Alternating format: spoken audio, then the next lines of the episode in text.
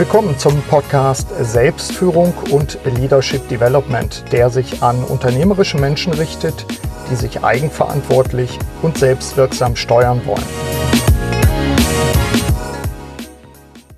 Ich begrüße Sie zu dieser ungewöhnlichen Podcast-Episode. Ungewöhnlich deshalb, weil diesmal nicht ich es bin, der andere Leute interviewt, sondern ich werde von Volker Starr zum Gespräch gebeten sozusagen. Volker Starr ist äh, kein Unbekannter für die häufigen Hörer. Er ist in unserem Netzwerk der Spezialist für das Thema Gewinnung von Führungskräften oder Neudeutsch Headhunting.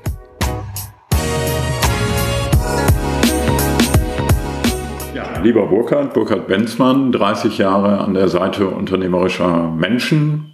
Chapeau, herzlichen Glückwunsch. Ich denke, das ist ganz was Besonderes. Das ist es, ja, glaube ich schon. Kannst du, kannst du dich erinnern, wie alles mal angefangen hat?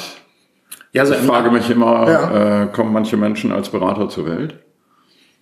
Ich glaube, dass das sowas ist wie eine, wie eine Berufung. Das heißt aber jetzt nicht, so nach dem Motto, kannst du dich erinnern, dass ich mich genau daran erinnern könnte, wie ich dann zur Beratung gekommen bin, denn ich bin seinerzeit aus einer unternehmerischen Tätigkeit in eine andere gewechselt. Äh, wir hatten ein, ein Start-up-Unternehmen, was wir verkauft haben. So heute ist es ja populär. Damals äh, in den 80ern war das noch eher ungewöhnlich. Und wir haben die Organisation verkauft damals. Und ich habe dann mich gefragt, was machst du jetzt eigentlich? Und dann ergab es sich aus der Tätigkeit heraus schon, dass ich eine bestimmte Affinität hatte zu Themen wie Corporate Identity. Also was ist eigentlich Unternehmensidentität? Und als Geisteswissenschaftler hatte ich immer schon den anderen Blick auf Sachen. Und da bin ich dann auf Beratungsprojekte gestoßen. Leute haben mich gefunden, es hat sich gefügt, aber ich könnte jetzt nicht sagen, also ich könnte schon sagen, aber es wird nicht wahr sein, dass das der große Plan von Anfang an war. Es war eine Idee. Und das war ja nun irgendwo Mitte der 80er, dass sich das abzeichnete.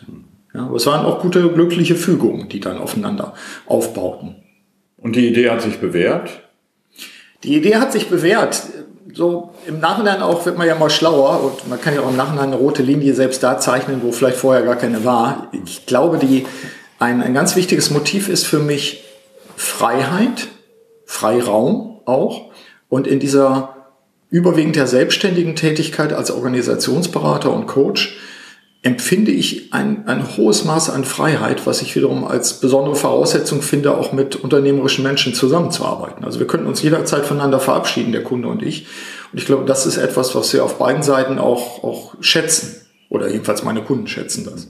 Ne, dass man sagt, das ist freiwillig. Und deswegen bleibt man vielleicht auch manchmal mit manchen Kunden 20 Jahre zusammen in der, in der Beratung, weil es eine freiwillige, eine gewollte und eben keine Abhängigkeitsbeziehung ist. Und das, das erlebe ich so, das ist eben einer meiner höchsten Werte. Das kann ich in der Beratungstätigkeit, in den Projekten, die ich mache, ausgezeichnet auch einbringen. Stichwort Freiheit, Unabhängigkeit. Gab es in den 30 Jahren, Burkhard, mal Situationen, wo du gerne auf den Driver's Seat gewechselt wärst? Ja, die gab es immer wieder. Und äh, die Frage ist ja auch, äh, ist, muss ein Unternehmensberater vielleicht äh, selber erfolgreicher Unternehmer sein? Oder umgekehrt, wenn er kein erfolgreicher Unternehmer ist, wie kann er überhaupt anderen Leuten Rat geben? Für mich war die Analogie immer äh, wie der Trainer von Boris Becker der muss auch nicht Weltranglistenspieler sein. Er musste aber ziemlich genau sehen, wie man so jemand nach oben bringen kann. Oder überhaupt Trainer im Sport, finde ich, sind gute Beispiele. Die müssen auch nicht äh, am besten Fußball spielen können, sondern die müssen das System verstehen. Und dazu braucht es eine gewisse Unabhängigkeit und Außensicht. Gleichwohl hat es mich immer gereizt, auch eigene Projekte zu machen. Deswegen habe ich mich auch immer wieder beteiligt an Unternehmen beispielsweise und auch äh, äh war dann auch im, im, ich sag mal, Beirat von Organisationen äh, habe mich da engagiert oder eben jetzt wie vor einigen Jahren, wir werden ja noch drüber sprechen, vor vier Jahren mittlerweile eben auch meine GmbH als zweite Firma aufgemacht, die sich ja auf Leadership Development spezialisiert hat. Also da dann schon der Reiz, aber bitteschön immer auch eher im Netzwerkstrukturen, so dass dieses Gefühl der, der Freiheit bleibt, dass ich inhaltlich arbeiten kann und mich nicht, da nicht verstricke. Wenn du heute einen Mandanten, Klienten besuchst und kommst in ein äh, repräsentatives Foyer, da ist aber nicht der Reiz, dass du denkst, meine Güte, einmal so ein Unternehmen mit 1000 oder 2000 Leuten äh, zu leiten und vielleicht alles ganz anders machen, als du das in der Realität bisweilen erlebst? Nee, also das kann ich sicher sagen, das ist es nicht. Im Gegenteil, ich habe einen, einen hohen Respekt meinen Klienten gegenüber, die genau in solchen Positionen drinstecken. Und deswegen stecke ich auch all meine Energie da rein, die Menschen zu unterstützen, erfolgreich zu sein. Ich habe zum Beispiel jetzt alleine vier Bürgermeister, mit denen ich arbeite, auch von größeren Städten, wo ich dann auch denke, liebe Leute, äh, das ist ein ganz schön schweres Amt, das ist eine sehr komplexe Aufgabe dabei und meine Aufgabe ist eine kleine, die Leute darin zu unterstützen, wirksam zu sein. Und deswegen möchte ich da auch nicht die Stühle wechseln. Ich bin auch nicht der bessere Unternehmenslenker, ich bin auch nicht der bessere Bürgermeister oder Non-Profit-Vorstand, männlich oder weiblich. Äh, ich kenne meine Rolle da sehr genau seit vielen Jahren. Also klares Rollenverständnis mhm. über 30 Jahre, nochmal Chapeau, das ist ja auch nicht selbstverständlich. Und äh, die Beratung würdest du dann auf keinen Fall, wie man das vielleicht so grob skizzenhaft machen können, so definieren, dass du sagst, äh, der Berater muss besser sein als derjenige, der beraten wird. Nee, aber er muss unabhängig sein von dem, der beraten wird. Ich bin zum Beispiel auch ein, ein großer Feind der, der, des Begriffs, äh, eine Führungskraft ist der Coach des Mitarbeiters. Das ist aus meiner Sicht vollkommener Unfug, denn der Coach muss immer unabhängig sein vom System, damit er auch nicht anfängt, da rein zu regieren. Ich glaube, es ist wichtig, so auch eine systemische Betrachtung zu haben, eine Trennung zu haben und festzustellen, wo inter, interagiere ich mit dem System, wo muss ich höllisch aufpassen dass ich nicht da reinfusche sozusagen und auch die Verantwortlichkeiten bei den Leuten lassen, die mhm. eben jetzt als Vorstand, Inhaber, Geschäftsführer, männlich oder weiblich, die auch haben. Also insofern, nee, im Gegenteil. Ich muss mir immer deutlich machen, immer wieder aufräumen, was ist meine Rolle, was ist die Rolle desjenigen, mit dem ich arbeite. Und das auch klären. Also wir nehmen uns zwischendurch auch, insbesondere so in Executive Coaching Sitzungen, auch dazwischen immer wieder so eine, eine Auszeit, wo wir sagen, passt das noch? ist da auch Klarheit noch? Folgen wir noch unseren eigenen Regeln, die wir uns gegeben haben? Sowas. Also so ein Stück weit Selbstkorrektiv auch, Supervision.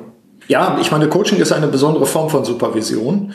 Und äh, wie gesagt, eine der Regeln dabei ist, der Coach und derjenige, der begleitet wird, müssen voneinander letztlich unabhängig sein und dürfen auch nicht in eine Abhängigkeit geraten. Das halte ich für eine der, der wichtigsten Geschichten. Also nicht äh, rent a friend, wie ich das ja manchmal nenne. So, ich, ich miete mir jetzt einen Freund, der mir immer sagt, wie toll ich bin.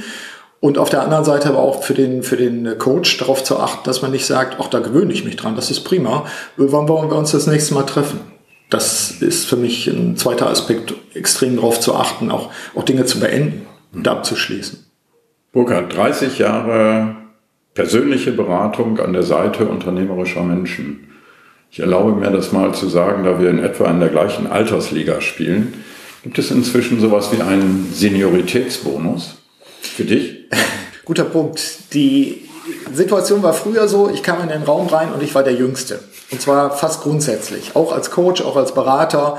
Mittlerweile ist es dann eben umgekehrt so, dass ich dann äh, meistens dann schon der Älteste bin dabei. Ich glaube, es gibt sowas wie einen Senioritätsbonus und ich persönlich finde den auch gut. Auf der anderen Seite, die Kunden und ich, wir suchen uns ja dann auch und finden uns. Und bestimmte Kunden werden mich nie suchen und finden und umgekehrt auch.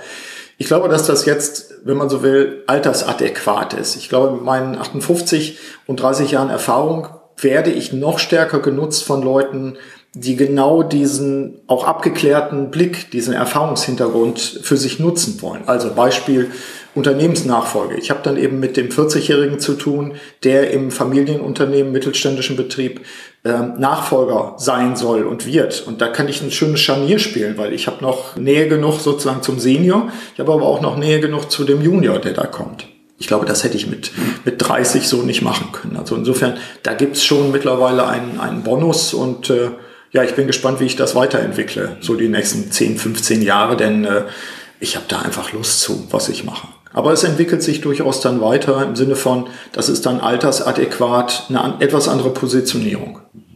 Ja, den Bonus nehme ich auch gerne mit. Angenehme Positionierung? Ja, sehr angenehm. Also ich empfinde dieses, dieses Älterwerden in dieser Hinsicht und, und reifer werden, erfahrener sein, sehr hilfreich, weil für mich ja, ich nenne das ja manchmal auch das, was ich mache, minimalinvasive Beratung. Also ich muss jetzt nicht irgendwie das Knie auswechseln, sondern ich kann einen kleinen Eingriff machen und das funktioniert dann. Für mich ist ja spannend, mit zunehmendem Alter festzustellen, auf dem Erfahrungshintergrund bestimmte Sachen wiederholen sich, bestimmte Muster sind da, die ich allerdings umso sorgfältiger dann prüfen muss, ob das wirklich so ist oder ob das jetzt einfach nur eine Täuschung ist. Aber das hilft mir natürlich schon schnell zu erkennen, wo der Hase im Pfeffer ist. Also da brauche ich äh, Ultra-Kurzzeitanalyse-Tools, äh, um relativ schnell an die Punkte ranzukommen, die dann gegebenenfalls auch mal wehtun dann beim Kunden. Intuition, Struktur, Weitsicht, eines deiner ganz großen Leitmotive.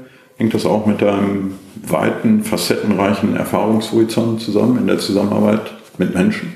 Ich glaube, Intuition ist, ist etwas, was zum Teil angelegt sein muss, auch so dieses Vertrauen in die eigene Intuition. Intuition ist etwas, ja, verarbeitete Erfahrung ja auch. Ist ja nicht nur Bauchgefühl. Das verwechseln manche ja, dass sie sagen, intuitiv ist das so. Ja, das ist nicht nur Bauchgefühl, sondern das ist auch verarbeiteter Verstand. Also insofern Intuition, Struktur, Weitsicht sind für mich Dinge, die im Laufe der Zeit natürlich, wenn ich sie kritisch pflege, weiterentwickle. Ich lasse mich auch selber coachen. Wenn ich das tue, dann wächst es an. Dann ist es eher ein Reservoir, was mehr wird und nicht weniger wird. Bei Intuition, wie gesagt, auch immer wieder in die Selbstüberprüfung reingehen. Unterliege ich da Selbsttäuschung oder ähnlichen Dingen, auch in der Selbstbild-Fremdbilderabgleich. Struktur heißt ja für mich, dass ich ein ganzes Sammelsurium habe von Werkzeug. Und dieses Werkzeug gut geordnet kann ich mir wählen für die dann entscheidenden Punkte.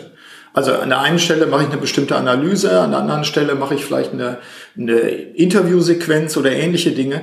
Das ist ja für mich auch Teil der Struktur. Ich erfasse das mit meinen Instrumenten als Berater und biete das in dem Kontext an. Und Weitsicht ist natürlich einer der spannenden Punkte dabei, wenn du mit einem Kunden, das geht ja genauso, zusammenarbeitest, wie sorge ich dafür, dass die Dinge, über die wir gerade sprechen, auch in die Zukunft projiziert mal überprüft werden? Was heißt denn das? Können wir mal drei Szenarien bilden oder so und äh, können sagen, wie könnte sich das weiterentwickeln und ist das in Ordnung? Also so eine Art Future Pace da auch draus machen. Burkhard, eines deiner ganz großen Themen in den letzten 30 Jahren, vielleicht auch noch fokussiert, äh, noch fokussierter in den letzten fünf oder zehn Jahren, Führung. Mhm. Wenn man sich die Fachzeitschriften anschaut, stellt man fest, kann man alle drei Jahre sehen, es wird ein, findet ein Paradigmenwechsel immer wieder statt. Wie siehst du Führung über die letzten 30 Jahre? Was waren die Schwerpunkte? Was hat sich verändert? Hm? Was sind heute die Beratungsschwerpunkte im Bereich Führung? Also das sind schon natürlich schon wieder mehrere Fragen. Ich, ich versuche es mal zunächst mal mit, mit so einem Rückblick zu beantworten. Ich habe immer wieder, das ist glaube ich nicht überraschend, immer wieder so Wellen festgestellt oder auch Moden festgestellt im Bereich Führung. Was zum Beispiel Balance Scorecard. Balance Scorecard mittlerweile auch schon wieder 18 Jahre vermute ich mal alt, seit es das erste Mal äh, als Konzept aus den USA zu uns rübergeschwappt ist. Ich erinnere mich, dass wir uns bei uns an der Hochschule auch damit auseinandergesetzt haben und dass ich der Skeptiker war, der gesagt hat, Achtung, Möglicherweise ist das wieder eine neue Beratermode und ich habe dafür plädiert, Balance Scorecard vor allen Dingen auch als, als äh, ja, Kommunikationsinstrument äh, zu betrachten und nicht als äh, zahlenträchtiges und uns selbst erstickendes Controlling-Instrument. Das wäre so die eine Geschichte, die da war. Ich nehme als Wellen der letzten über 30 Jahre wahr, dass vor allen Dingen auch MBO, Management by Objectives, sich äh, über die Jahre immer wieder in neuen Verkleidungen gezeigt hat zum Teil dann, dann äh, Moden wie MBO aus der Industrie an den Mittelstand kamen, dann vielleicht nochmal zeitlich verzögert in die öffentlichen Organisationen, also Landkreisverwaltung und so weiter. Das ist immer ganz interessant als Berater zu sehen, wo taucht das erstmal auf und wo poppt es dann nacheinander auf. Ich persönlich bin, was das Thema Führung betrifft, wie könnte es anders sein? Ich lehre ja auch der, an der Hochschule dazu. Ich bin sehr skeptisch, was diese Moden betrifft. Ich bin sonst ein Freund von Peter Drucker und seiner Klarheit, äh, finde nach wie vor, was er insbesondere in den 60ern geschrieben hat, war, war sehr hilfreich. Aber so diese, diese starren Managementsysteme, später diese Zahlengläubigkeit, die da war. Ich hatte den Eindruck, mit jeder Steigerung der Prozessorleistung wurden die Controller mächtiger, nach dem Motto, was man nicht messen kann, das ist auch gar nicht existent. Das sind alles so Dinge, wo ich glaube, dass wir in den letzten über 30 Jahren in der Führung so, so lange Wellen erlebt haben und derjenige, der so ein bisschen äh, skeptisch daneben gestanden hat als vielleicht mittelständischer Unternehmer und gesagt hat, oh, ob das alle was ist, der hat vielleicht sogar gut getan, nicht jeden Kram, möchte ich mal drastisch sagen, mitzumachen. Das vielleicht so mal als erster Ansatz dazu. Ich glaube, dass Führung heute anders ist. Du hast ja heute einen Schwerpunkt äh, Selbstführung. Mhm. Du bist einer der anerkanntesten Berater, Forscher im Bereich der Selbstführung. Mhm. Magst du den Prozess mal beschreiben, wie du tendenziell von einem eher allgemeinen Führungsthema doch fokussiert auf das Thema Selbstführung gekommen bist? Mhm. Es ist sehr stark entstanden natürlich aus meiner Arbeit direkt mit Führungskräften, im, im weitesten Sinne das, was man Coaching nennen kann, aber zum Teil arbeite ich ja auch an der Seite von, von Vorständen oder Geschäftsführern, wenn sie zum Beispiel eigene Klausuren, Workshops mit ihrer eigenen Führungsmannschaft machen, dann lerne ich sie ja auch nochmal gut, gut kennen. Und ich habe ja so 2006, 2007 und dann 2008 begonnen, intensiver mich mit dem Thema Selbstführung zu beschäftigen, weil ich nach dem Hebel gesucht habe. Wo ist der Hebel, damit äh, unternehmerische Menschen wirksamer sein können. Ich habe oft erlebt, dass sie, Moden wäre jetzt eine Geschichte, dann auf das nächste Pferd gesetzt haben, dann kam wieder was um die Ecke. Du kennst das ja auch aus deinen Erfahrungen. Ich habe danach gesucht, was ist der Hebel, damit die Menschen zunächst mal bei sich selbst ansetzen können. Und dann habe ich begonnen, darüber zu recherchieren und war überrascht, dass es relativ wenig darüber gab. Also du findest ja Tonnen von Büchern über Mitarbeiterführung. Du findest aber relativ wenig oder fandest damals zumindest relativ wenig über Selbstführung. Und für mich ist ja, das habe ich ja auch an anderen Stellen schon mal definiert, Selbstführung so im Wesentlichen aus Selbsterkenntnis, Selbstverantwortung, Selbststeuerung zusammengesetzt. Natürlich ist es komplexer und baut darauf auf. Aber dass es so, so ein Modell nicht gab, das war für mich die zweite äh, Überraschung. Also erstens, es gab keine Bücher. Zweitens, es gab keine pragmatischen Modelle dazu. Es gab vielleicht so die sieben äh, Wege der Effektivität von Covey oder ähnlichen, was ich auch sinnvoll und gut finde. Aber ein pragmatisches Modell, mit dem man auch im Coaching arbeiten konnte, habe ich nirgendwo gefunden.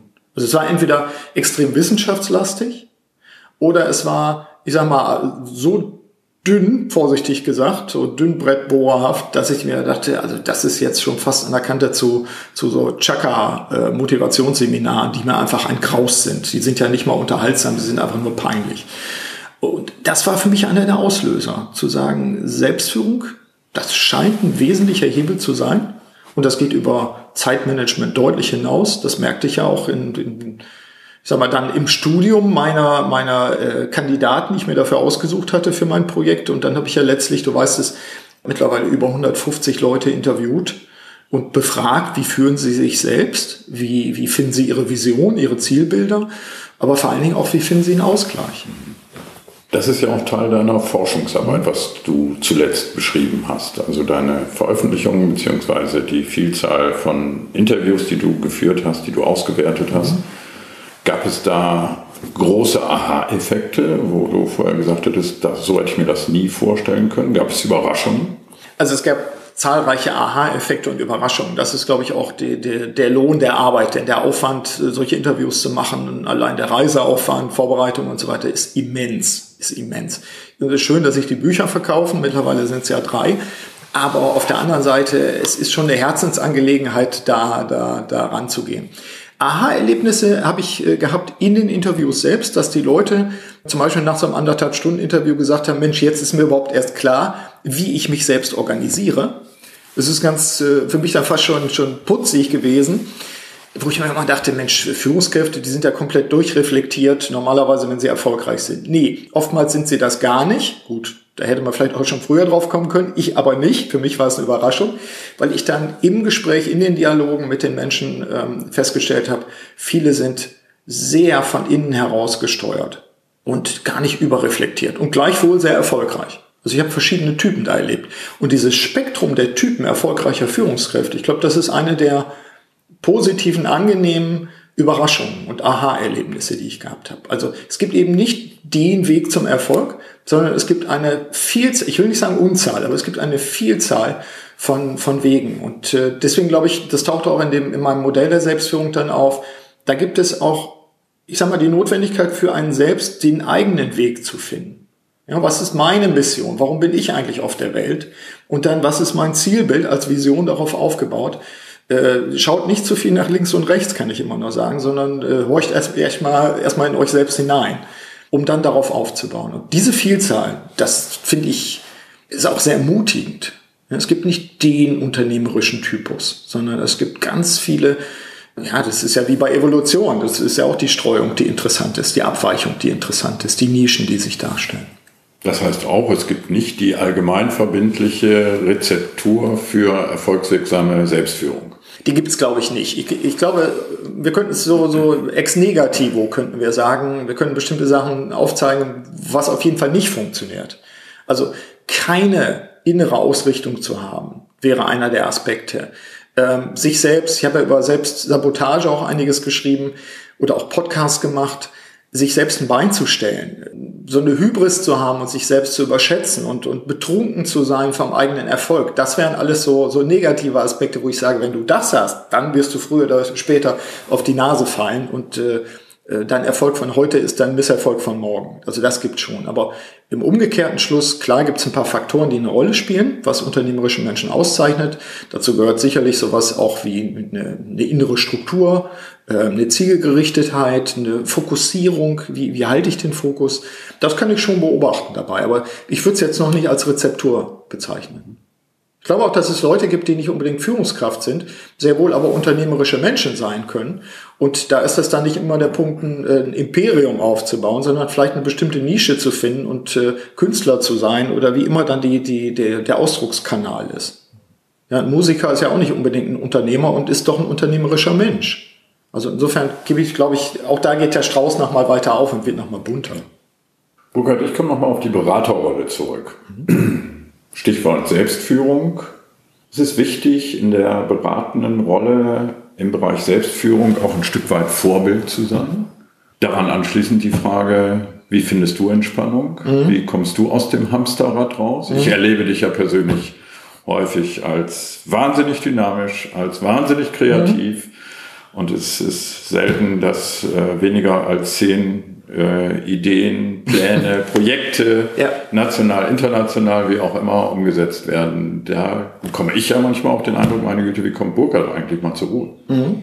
Ich möchte, möchte mit dem letzten vielleicht anfangen dabei. Ich glaube, dass mich äh, meine Kunden oder auch meine, meine Kooperationspartner, meine Netzwerkpartner, Freunde wie du, dass die mich natürlich in einem Kontext erleben, der oft auch durch Arbeit im weitesten Sinne geprägt ist.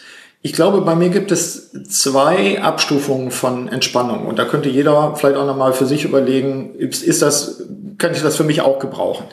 Die eine Geschichte ist für mich, wenn man so will, die erste Phase, dass ich sage, das ist nicht meine Alltagsarbeit. Es würde es aber doch noch in den Kontext Arbeit packen. Also wo entspanne ich? Entspanne zum Beispiel, indem ich filme, indem ich ja, ich sag mal, Sequenzen aufnehme, teilweise auch Podcasts aufnehme, solche Dinge. Das ist für mich, das mag den einen oder anderen verwundern, das ist für mich zum Teil hochgradig entspannt, weil es eine andere Tätigkeit ist als meine, ich sag mal, Krisenintervention, Wartungsarbeiten am System, Coaching-Sitzung oder ähnliches. Dieses andere, diese, diese andere Tätigkeit im weitesten Kreis meiner, meiner beruflichen Tätigkeit, das ist für mich schon ein Teil Entspannung. Ich war neulich wieder vier Tage äh, schreibend im Kloster Bentlager. Das ist auch Arbeit, aber gleichzeitig ist es auch Entspannung, denn nehme ich mein Klapprad und fahre da durch die Gegend und äh, habe natürlich auch Ideen, schreibe die nachher auf. Aber das ist so der erste Grad. Der zweite Grad der Entspannung, da sieht mich normalerweise keiner. Also das kann sein morgens meine Meditation, mit der ich in den Tag reinkomme. Da bin ich natürlich bei mir logischerweise. Das kann aber auch äh, sein die Auszeit wie jetzt im Urlaub, drei Wochen demnächst. Da gibt's keine Arbeit. Das ist ausgeschaltet dann. Also dieses radikale Umschalten oder Abschalten. Aber wie gesagt, üblicherweise sieht mich dann da auch keiner, weil das ist wirklich meine Eigenzeit dann auch. Und das ist mit der Arbeit, das ist ja die, die zweite Stufe der Entspannung sozusagen. Das ist das. Und vielleicht ist die dritte Stufe dann, wenn ich schlafe oder, oder so, so faulenze, auf dem Sofa rumliege oder ähnliches. Ein Hobby ist vielleicht ein zweiter Punkt in dem Kontext nochmal. Ich bin äh, ich nenne das immer, wo, wo entspannst du Schreiben und Schrauben? Beim Schreiben entspanne ich, das wäre aber noch so die erste Phase. Aber die zweite, auch von Arbeit völlig abgekoppelt, ist, äh, ich habe ja gern ölige Finger als Handwerkersohn und dann schraube ich halt an meinen alten Autos. Und das ist für mich, äh, da fluche ich, da, da schimpfe ich, da habe ich so eine, so eine Schrauberhalle, wo mich dann auch keiner hört. Das klappt auch nicht alles, aber es ist insgesamt das genau andere, die komplett andere Tätigkeit und ich finde ich hochgradig, hochgradig äh, entspannend. Burkhard, du bist ja ein beeindruckend strukturierter Mensch, hast eine beeindruckend strukturierte Arbeitsweise. In der Außensicht. Man, das merkt man spätestens dann, wenn man mal mit dir äh, Teilnehmer in einem Workshop sein darf. Ich beziehe das nochmal auf das Thema Selbstführung und deine eigene Selbstführung. Mhm. Brauchst du, um Entspannungsphasen zu realisieren, um besonders kreativ zu sein, brauchst du einen Selbstführungskompass für dich selbst? Brauchst du noch eine Checkliste oder wird das weniger? Ist da die Intuition zunehmend Nährboden auch mhm. für dein eigenes Selbstführungskonzept? Also ich glaube, ich brauche nach wie vor, wie, wie wahrscheinlich alle anderen auch, sowas wie, wie eine Checkliste oder einen Rahmen. Auszeiten zum Beispiel fest einzuplanen in meinen Kalender ist einer der, der Punkte, den ich auch nur jedem empfehlen kann. Das, das ist so etwas. Ich glaube, auf der anderen Seite, klar, wenn, wenn du dich mit einem Thema so extrem beschäftigst, dann verinnerlichst du natürlich auch viele Sachen. Das fällt mir an mir selbst auf. Oder im Kontext mit, mit meinen Kollegen und Netzwerkpartnern ist es ja manchmal auch so ein Ping-Pong-Spiel dabei, dass wir uns auch gegenseitig, ich will nicht sagen examinieren, aber doch ab und zu fragen und in den Hintern treten und äh, eben auch gegenseitig Teil unseres Unterstützerteams sind. Auch, aber auch das sind dann Strukturen, die ich geschaffen habe, die mir helfen, sozusagen auf Kurs zu bleiben oder wenn ich davon abkomme, wieder auf Kurs zu kommen. Mein Beispiel ist ja immer das Segeln. Beim Segeln bist du auch die meiste Zeit nicht auf dem Kurs, umso wichtiger, weil ne, der Wind äh, kommt dann mal von vorne, da musst du kreuzen. Umso wichtiger ist es zu wissen, woran orientiere ich mich, wo ist mein Leuchtturm oder worauf segel ich zu oder habe ich, wenn ich keine Marken sehe gerade, weil das Umfeld zu chaotisch ist, habe ich zumindest äh, ein Sextanten, Navigationssystem oder ähnliches dabei oder weiß, wie ich die Sterne lesen muss. Das brauche ich nach wie vor. Also ich habe meine Kleidung, die ich schreibe, ich habe eine Art Visionsboard an der Wand, wo ich immer wieder drauf gucke. Das ist nicht alles verinnerlicht. Das ist zum Teil auch ritualisiert, an die Wand geschrieben und wird von mir auch turnusgemäß überprüft.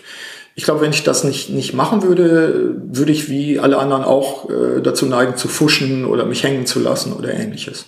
Also die Struktur ist zum Teil auch eine Struktur, die ich mir geschaffen habe und die ich mir dann auch selbst wieder anziehe, wenn man so will. Da ist ein gewisser Perfektionismus für dich auch wichtig. Ne? Ach, das ist eine spannende Frage. Ich habe ja auch visuelle Kommunikation studiert und ich gehörte damals, äh, ich erinnere mich an einen Workshop Anfang der 80er Jahre, den wir gemacht haben mit Fotografen, die ganz penibel waren und, und ich hatte den Eindruck, mit einem Kollegen zusammen waren die, wir eigentlich eher so die Punker. Also wir waren eher so diejenigen, die dann, die dann bei einem Beleuchtungsworkshop die Lampen falsch eingestellt haben und, und damit experimentiert haben. Das habe ich, glaube ich, immer noch. Also ich habe immer noch Lust, schräg zu gucken, das anders zu machen. Und ich trage immer meine roten Hosen beim Kongress, wo andere vielleicht Anzüge tragen. Ich mag das einfach auch dann, dann, ja, keine Ahnung, das, das andere zu tun. Und die, die Lust am Widerspruch ist nach wie vor da. Und ich, ich nenne das so, Shifting Context und Shifting Perspective. Also auch mal zu sagen, ich biete euch an, dass ich anders drauf schaue, als ihr das tut. Und ich biete euch das wertschätzend an. Ich ist jetzt nicht so, dass ich sage, ich kann das anders oder besser oder irgendwas. Ich kann es, ich habe einen anderen Blick und den stelle ich zur Verfügung. Und insofern glaube ich, Perfektionismus ist mir zu anstrengend. Also die letzten zehn Prozent oder sowas noch rauszukitzeln, auch unter dem Kriterium der Wirksamkeit, ist mir zu aufwendig. So habe ich meine Promotion damals auch gemacht, dass ich gesagt habe, so, das reicht mir, wenn ich die Note kriege. Die war vollkommen ausreichend, also es waren eine zwei, um genau zu sein. Aber das reicht mir. Und diese, dieses letzte Ding, nee, dann lieber das nächste Projekt machen. Oder, oder keine Ahnung, äh, am Auto schrauben oder, oder ein Buchskizze schreiben oder sowas ich fand schon immer Perfektionismus in vielen Dingen Killer. Aber ich kann mir vorstellen, wenn jemand Musiker ist, dann ist das genau das Richtige. Also kann ja auch sein. Aber von daher, ich glaube nicht, dass ich Perfektionist bin. Meine Assoziation im Bereich oder mit dem Wort Perfektionismus rührte ein Stück weit daher das Thema Checkliste. Du hast mhm. gesagt, mhm. man kommt da schnell in Strudeln, wenn man nicht in der Selbstführung auch ein Stück weit akribisch, planerisch, äh, strukturiert. sorgsam strukturiert mhm. äh, guckt. Mein Gedanke an der Stelle war, gibt es das auch, dass du ganz spontan sagst, heute ist nicht mein Tag, heute Nachmittag gehe ich segeln, obwohl das nie geplant war, obwohl, ja. obwohl das nicht auf deiner ja. äh, Long-Term äh, Selbstführungscheckliste ja. äh, stand, das eben die Frage der Spontanität. Kannst du auch noch mal ganz kurzfristig sagen und entscheiden, äh, mit deiner Frau abstimmen, so heute Nachmittag machen wir ganz was anderes als geplant. Ja, absolut. Und da schließt sich der, der das an äh, zu dem Thema, was ist meiner, mein wichtigster Wert oder einer meiner wichtigsten Werte? Freiheit. Das ist für mich ja gerade der große Vorteil, persönlich keine eigenen Strukturen zu haben, die mich einengen. Ich habe Strukturen wie innere Strukturen, klar, ich habe Systeme, Aber wenn ich äh, nicht mehr in der Lage wäre, ich nehme mal an, ich hätte jetzt fünf Tage in der Woche Seminare oder, oder wäre komplett durchgeplant, es wäre für mich furchtbar. Ich könnte gar nicht mehr regenerieren. Ich wundere mich manchmal bei Kollegen, die sagen, boah, da hatte ich wieder durchlaufend Trainings oder ähnliche Dinge. Alles gut, können die gerne machen. Aber für mich wäre das die Hölle. Das wäre für mich die Hölle. Ich habe äh, eine Zeit lang es auch so gemacht, dass ich Freitag Freitag gemacht habe und wirklich frei hatte. Frei hieß aber, ich mache dann das, wozu ich gerade entweder Lust habe oder was für mich anliegt oder so etwas in der Art. Volker, es ist auch heute noch so, dass ich innerhalb der Woche sagen kann, nee, das ist jetzt nicht zwingend notwendig und das kippe ich und ich setze mich ins Café. Das gut. ist so. Sehr gut. Danke. Ich habe gestern um 10.30 Uhr von dir eine Mail bekommen. Ja. Bei dir denke ich auch nicht daran, meine Güte, der arbeitet jetzt auch am Sonntag. Ich glaube, das ist auch deine ja. Freiheit, dass du dann äh, sagst, ich arbeite Sonntagmorgens. Dafür habe ich möglicherweise auch Mittwochnachmittag ganz was anderes gemacht. Das ist so. Also ich mag das gar nicht laut sagen, weil das für manche dann, dann, dann schockierend ist. Dann bin ich auch an einem Wochentag in meiner Schraubergarage und schraube. Dafür habe ich dann am, am Sonntag meinen Text geschrieben ähm, zum Thema was auch immer, Selbstmotivation oder Teamwork oder ähnliches. Ich rate das nicht meinen Kunden, sondern ich frage, was ist für sie der richtige Kontext? Für mich ist das phasenweise der richtige Kontext. Es gibt auch Situationen, äh, wo ich mir ganz, ganz strikt äh, wieder eine, eine Struktur anlege, dass ich sage, nee, innerhalb der Woche folgende vier, fünf Tage, die nur der Arbeit und der Rest damit es nicht ausufert. Aber vom Grundsatz her, ich gönne mir diese Spontanität und für mich ist das ein Teil meiner freiberuflichen und Freiheitstätigkeit auch. Äh, meine Mitarbeiter, meine Netzwerkkollegen, die müssen sich daran auch gewöhnen. Das ist so. Das haben wir aber auch mit der Zeit einfach.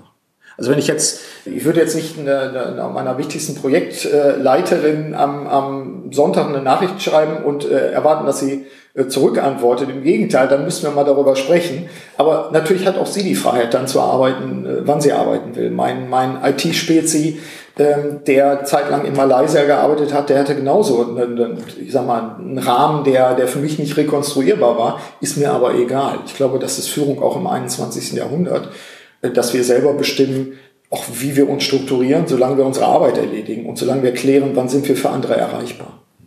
Burkhard, du hast jetzt auch nochmal über für dich sehr wichtige persönliche Werte in der Arbeit gesprochen. Freiheit rangiert in deiner persönlichen Werteskala ganz oben, das mhm. hast du mehrfach betont. Du hast heute an einer anderen Stelle auch gesagt, dass ich sag mal, ein Stück weit der Wechsel von der Führung zur Selbstführung, das ist eine andere Hebelwirksamkeit, so möchte ich das mhm. mal nennen, in der Beratung unternehmerischer Menschen hat. Du hast auch vom Lohn der Arbeit gesprochen.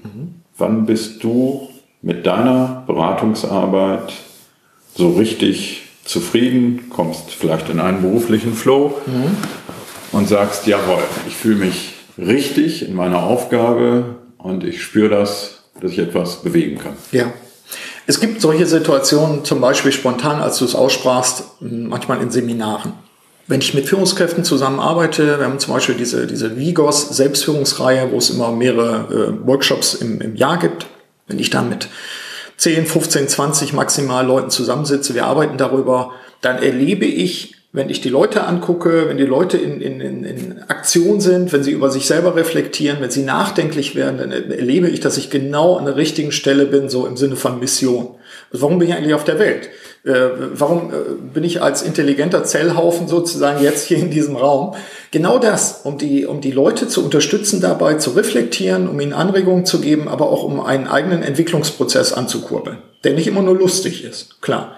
Dann habe ich das Gefühl, ich bin genau, bin genau richtig. Und das ist für mich auch so ein, so ein, so ein oberster Wert, immer wieder für mich festzustellen, ich bin an der richtigen Stelle bei den richtigen Menschen und erzeuge Wirkung. So, jetzt woran messe ich das? Ich messe das zum Teil tatsächlich an den Gesichtsausdrücken, an den Rückmeldungen und so weiter dann in dem Moment.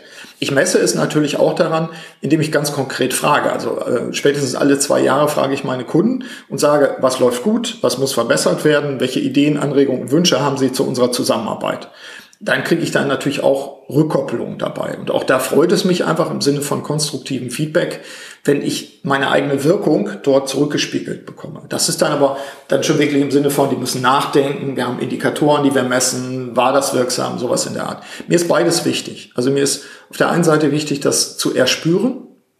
Wo sind die Leute gerade? Was kann ich, was kann ich tun? aber zum Teil auch nach, danach sozusagen, wenn Projekte abgeschlossen sind, dann, dann ein konstruktives Feedback, ein strukturiertes Feedback dabei. Ich kann nicht sagen, dass mir das eine wichtiger ist als das andere, ähm, aber ich, ich muss schon, also was sind Bedingungen, damit ich mich selbst wohlfühle? Ich glaube, ich brauche schon äh, einfach die, die, wie jeder Mensch wahrscheinlich auch, konstruktive Rückmeldungen. Also wenn ich jetzt äh, ein Künstler wäre und würde, würde nur im Prinzip äh, in Anführungszeichen für die Galerie arbeiten, das wäre mir zu wenig. Ich brauche diese Rückkopplung. Ich glaube, dass das auch ein, ein, ein Urprinzip von Schöpfung ist, einfach Rückkopplung. Burkhard, wir haben die Themenfelder, wir haben das Thema Führung am Anfang äh, besprochen, wir haben das Thema Selbstführung gehabt. Nun gibt es bei dir ein ganz, ja, so neu ist das Produkt auch nicht mehr. Äh, die, der Kongressmanager mhm. Burkhard mhm. Benzmann, das Thema Selbstführung geht in die Weite, erreicht ganz viele Menschen hier in der Region. Der Leadership Development Congress ist ein Markenname, ein Markenzeichen. Wie ist es dazu gekommen, dass du im Grunde in die Kongresswelt eingestiegen bist mhm. mit deinem Thema. Interessanterweise ist die, ähm, ist die, die, der Ursprung dieses Gedankens äh, viel, viel älter, ist, glaube ich, über 25 Jahre alt. Ich habe vor über 25 Jahren mit anderen Beraterkollegen zusammen mal einen Kongress in der Stadthalle Osnabrück zum Thema Unternehmenskultur gemacht. Und vom Prinzip her war das schon ähnlich, zu sagen, ich will die Leute in der Region zusammenbringen zu einem aus meiner Sicht wichtigen Thema was ich dann, dann äh, teilweise erfasse, teilweise aber auch, auch äh, in, in Rückkopplung von meinen Kunden und so weiter damals ja schon gehört habe. Der spannende Punkt, finde ich jetzt, ist, ich bin irgendwann mal morgens aufgewacht und das ist mein Appell auch an alle Hörerinnen und Hörer. Achten Sie darauf, wenn Sie so zwei, dreimal wieder eingeschlafen sind und wieder aufwachen. Was gibt's dort für Botschaften an einen selbst in so einem Zwischenzustand? Ich, ich mag diese Zwischenzustände einfach, so ähnlich wie in einer, in einer Badewanne, wenn man so kurz vor der, vor der äh, Versenkung ist, so ungefähr. In diesem Zwischenzustand kam mir ein Bild, es fehlt in dieser Region, damit meine ich Nordwestdeutschland, also irgendwo zwischen, zwischen Bremen, Ruhrgebiet, Hannover und holländischer Grenze, es fehlt ein kleiner, feiner Kongress, wo sich Führungskräfte der ersten und zweiten Ebene begegnen und möglichst wenig Berater dabei sind, damit er auch nicht akquiriert wird, damit also viel Dialog einfach stattfindet im Kontext von Selbstführung. Also wo reflektieren die Leute in einem geschützten Raum miteinander? Und ich hatte sehr schnell Bilder einfach, wie das, äh, wie das sein musste, sollte. Das war 2013 roundabout. Und wir haben dann, ja, mittlerweile haben wir jetzt schon den vierten Kongress in, in Folge. Für mich war das so dann mit einem Team, das ich entwickelt habe, wie könnte das Design sein? Immer wichtig, besondere Orte zu finden. Wir haben auf dem Rittergut, wo wir unseren Sitz haben, angefangen. Wir waren im Speicher 3 von Hellmann, ein umgebauter alter Speicher. Wir waren in einem ganz extrem hellen, luftigen Gebäude Solar Lux die, die Wintergärten bauen und wo wir gerade die, den ersten großen Gig hatten in deren neuen Gebäuden. Und wir sind jetzt in diesem Jahr in einer umgebauten LKW-Garage in einer ehemaligen äh, Kaserne. Auch sehr coole, in dem Fall extrem reduzierte Orte. Also der Ort spielt auch eine Rolle. Also insofern, so kam es dazu, dass ich wieder, nach vielen Jahren, wieder Kongressveranstalter war. Immer unter dem Aspekt, unternehmerische Menschen zu begleiten und zu unterstützen, aber an dieser Stelle einen Rahmen zu bieten zum Thema Selbstführung, wo die Leute auch erstmal selbst interaktiv, aber auch über gute ausgewählte wenige Referenten in den Austausch gehen konnten. Äh, kurz gesagt, ich habe mir den Kongress organisiert, zu dem ich selber gerne hingehen würde. Schön. Welche Rolle spielt bei, der, bei dem Kongress die Region? Das ist hier die Region Osnabrück mhm. oder Osnabrück-Münster. Ich war am Anfang ehrlich gesagt auch etwas skeptisch. Habe ich gedacht, kann man so eine große Sache hier in der Region wirklich aufziehen? Das ist nicht Berlin, das ist nicht München und das ist ganz bestimmt nicht London. Mhm. Äh, welche Rolle spielt die Region dabei? Wie schafft man es in dieser Region zu diesen anspruchsvollen Themen auch eine anspruchsvolle Business Community zusammenzubringen? Also die Voraussetzungen hier sind, sind sehr gut das ist etwas, was einem natürlich klar wird, dir ja auch klar ist, äh, der du in, auch in der Region ja tätig bist. Die Provinz ist sexy.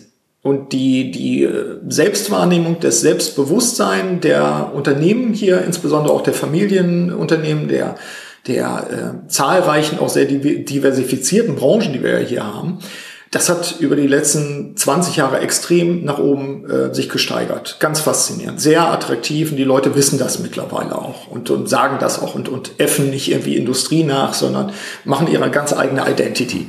Ich glaube, von daher war so das Gefühl, na, irgendwie geht das hier. Weil, weil hier auch spannende Menschen sind, weil hier sehr, sehr rege, umtriebige Menschen sind. Zweitens, ich hatte ja äh, natürlich aus dann schon, schon über 25 Jahren Beraterdasein einfach auch eine eigene Klientel, von der ich wusste, dass sie für sowas auch, auch äh, eine Affinität hat. Dritter Punkt, es ist ja wie so, ein, wie so ein Schalenmodell dabei. Wir sind zwar in der Region Osnabrück und Landkreis Osnabrück hier, aber wir haben natürlich auch eine Anziehungskraft darüber hinaus. Also wir gehen, äh, die Teilnehmer kommen aus Berlin, die kommen aus Frankfurt, die kommen zum Teil aus München. Aber das sind dann die äußeren Schalen. Aber wir strahlen aus, wir strahlen aus in die Region, wir strahlen aber auch bis zur Nordsee, wir strahlen ins, ins Ruhrgebiet aus, wir strahlen, äh, ich sag mal, bis mindestens Hannover aus. Und das wird ja immer leichter, das ist ja auch das Schöne dabei, wir haben ganz viele Wiederholungstäter, die sich einfach noch in den letzten Minuten des Kongresses, das ist manchmal ganz, ganz witzig, äh, schon anmelden wieder für den nächsten, weil sie sagen, ich will dabei sein. Denn wir haben einfach eine begrenzte Anzahl von Stühlen. Ganz bewusst will ich nicht mehr als 90 Leute da im Raum haben. Ich lasse mich jetzt ja nicht auf fünf festlegen dabei, aber das hängt ja auch am Raum jeweils, weil ich will, dass wir in den Dialog gehen können, dass die Leute sich noch begegnen. Und das ist auch wieder spannend, denn das, was verknappt ist, ist auch irgendwie wieder sexy. Das hilft mir natürlich. Das kann man alles nur bedingt planen. Es war am Anfang, äh, ja, es war einfach ein Bild, wie immer, eine Vision, dass ich dachte, das geht, da ist ein Bedürfnis, da ist ein Bedarf und äh, das haben wir jetzt nach und nach umgesetzt. Wichtige Rolle spielen dabei die Partner. Also waren die, Langfristpartner. Wir haben zum Beispiel ProOffice als Partner, die als äh, äh, Osnabrück, aber auch in anderen Standort tätiger Büromöbelausstatter im weitesten Sinne mit uns arbeiten. Wir haben Steelcase seit dem zweiten Kongress an Bord. Wir haben aber auch die Wirtschaftsförderung an, an Bord. Wir haben Salt and Pepper an Bord. Wir haben also ganz viele, die uns einfach helfen, immer zu sagen, okay, das finden wir spannend. Wir hätten gern schon mal drei, vier, fünf Karten das hilft. Also das ist, wenn jemand etwas Ähnliches machen will, ähm, sucht euch Partner, sucht euch die richtigen und, und seht zu, dass ihr ausreichende ähm, ja, Überdeckungsmengen habt. Ich sage mal nicht Schnittmengen, sondern Überdeckung. Dann wird es noch leichter. Ist diese Live-Kongress, dieses Live-Kongress-Konzept aus deiner Sicht zukunftsfähig? Du bist ja auch ein sehr digital getriebener Mensch oder ist das tendenziell, wenn man in so einem Zeitraum fünf bis 20 Jahre denkt, doch ein Auslaufmodell? Die Frage kann ich noch nicht eindeutig beantworten. Im Moment ähm, experimentiere ich sowohl damit, dass ich sage, die persönliche Begegnung ist eine heilige Zeit und die Leute brauchen das auch weiterhin. Ich hatte mich mit Thomas Hake dazu ja auch in einem der Podcasts unterhalten, warum der persönliche Dialog wichtiger wird in einer digitalen Zeit. Auf der anderen Seite werden wir damit experimentieren. Ich habe keine Eile damit, aber ich bereite es einfach hinter den Kulissen auch vor, dass wir beim nächsten oder übernächsten, wir hatten das schon früher geplant, machen, haben es aber noch nicht gemacht, Kongress auch Andockmöglichkeiten geben werde, dass, dass jemand, der einfach nicht räumlich vor Ort sein kann, sich zumindest gegebenenfalls zuschalten kann. Da werden wir mit einiger Wahrscheinlichkeit mit Steelcase zusammenarbeiten, die da auch schon Expertise einfach hat.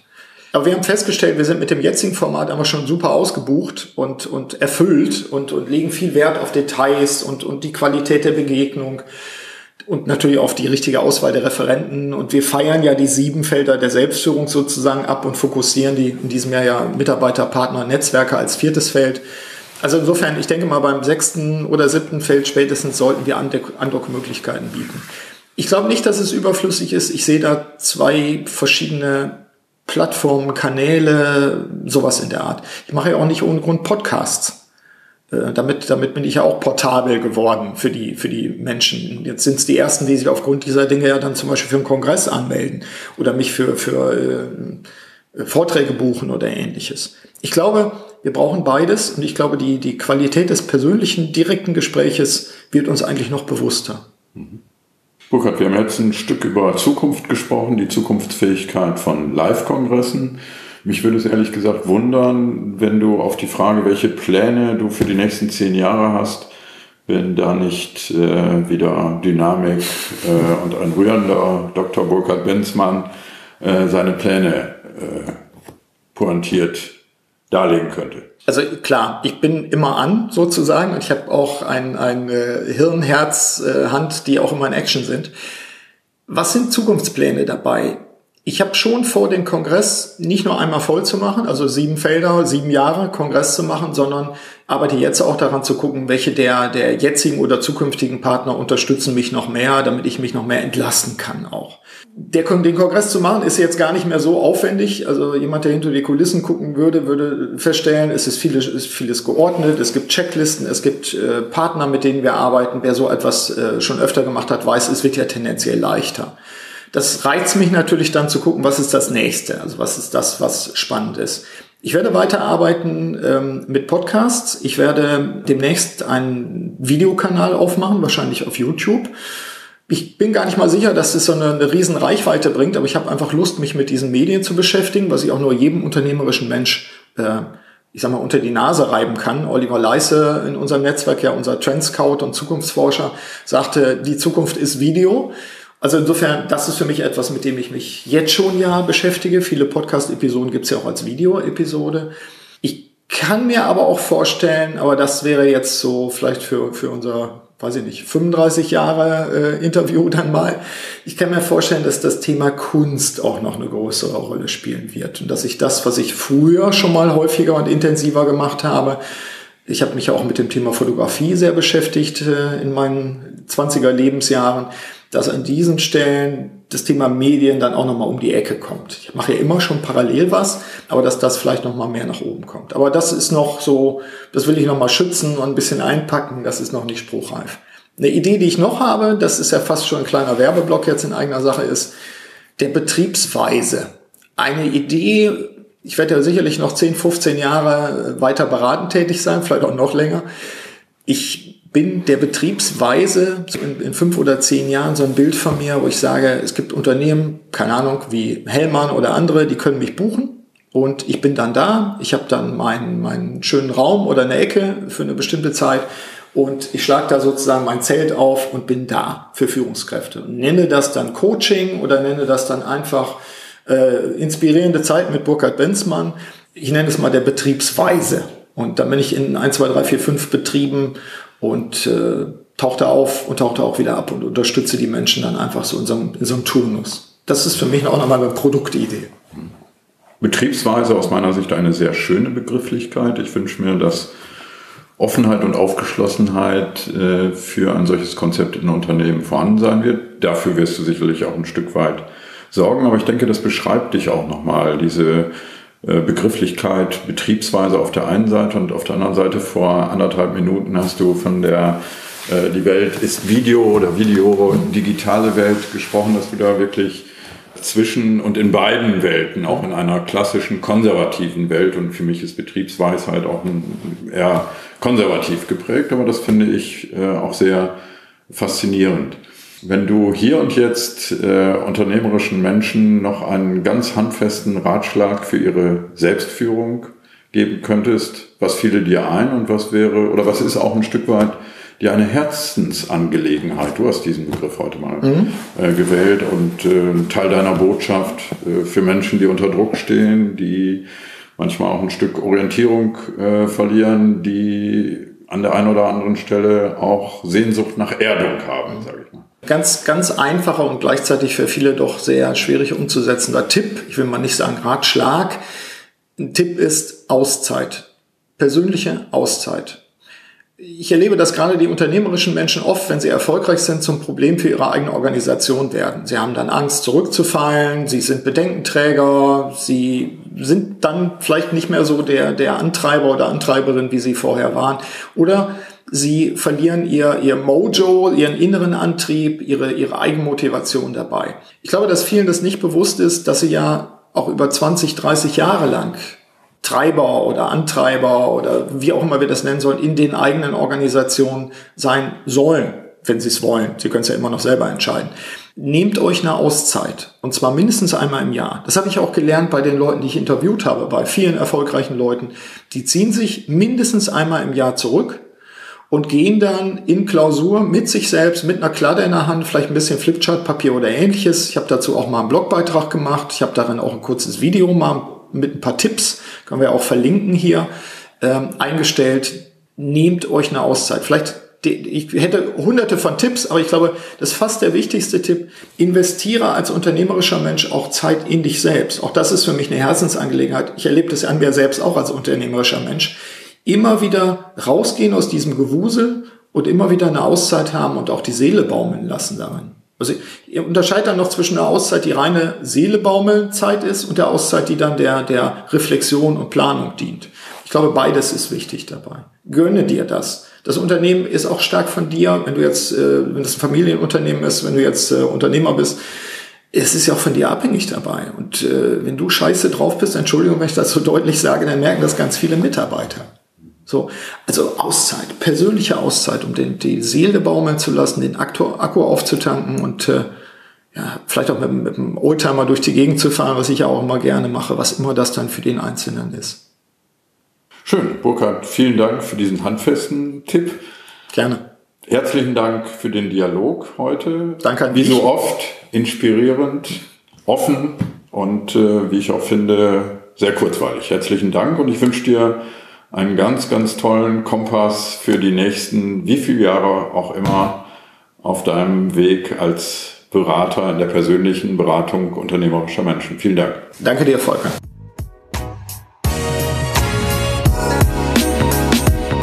Soweit mein Interview mit Volker Starr anlässlich meines 30-jährigen Beraterjubiläums, was ich übrigens genau im Oktober feiere. Ja, ich hoffe, dass Sie auch in dieser Folge wieder die eine oder andere Anregung mitnehmen konnten, damit Sie Ihre Wirksamkeit steigern können. In diesem Sinne wünsche ich Ihnen eine wirksame Zeit, Ihr Burkhard Benzmann.